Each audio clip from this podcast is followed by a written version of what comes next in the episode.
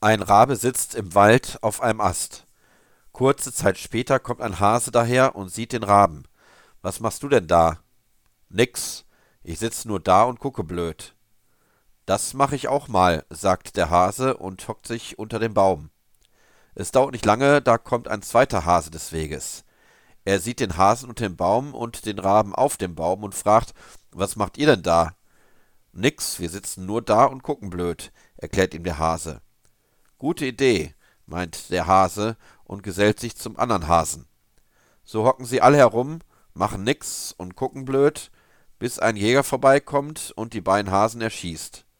Und die Moral der Geschichte: Nix tun und blöd gucken klappt auf Dauer nur in einer hohen Position.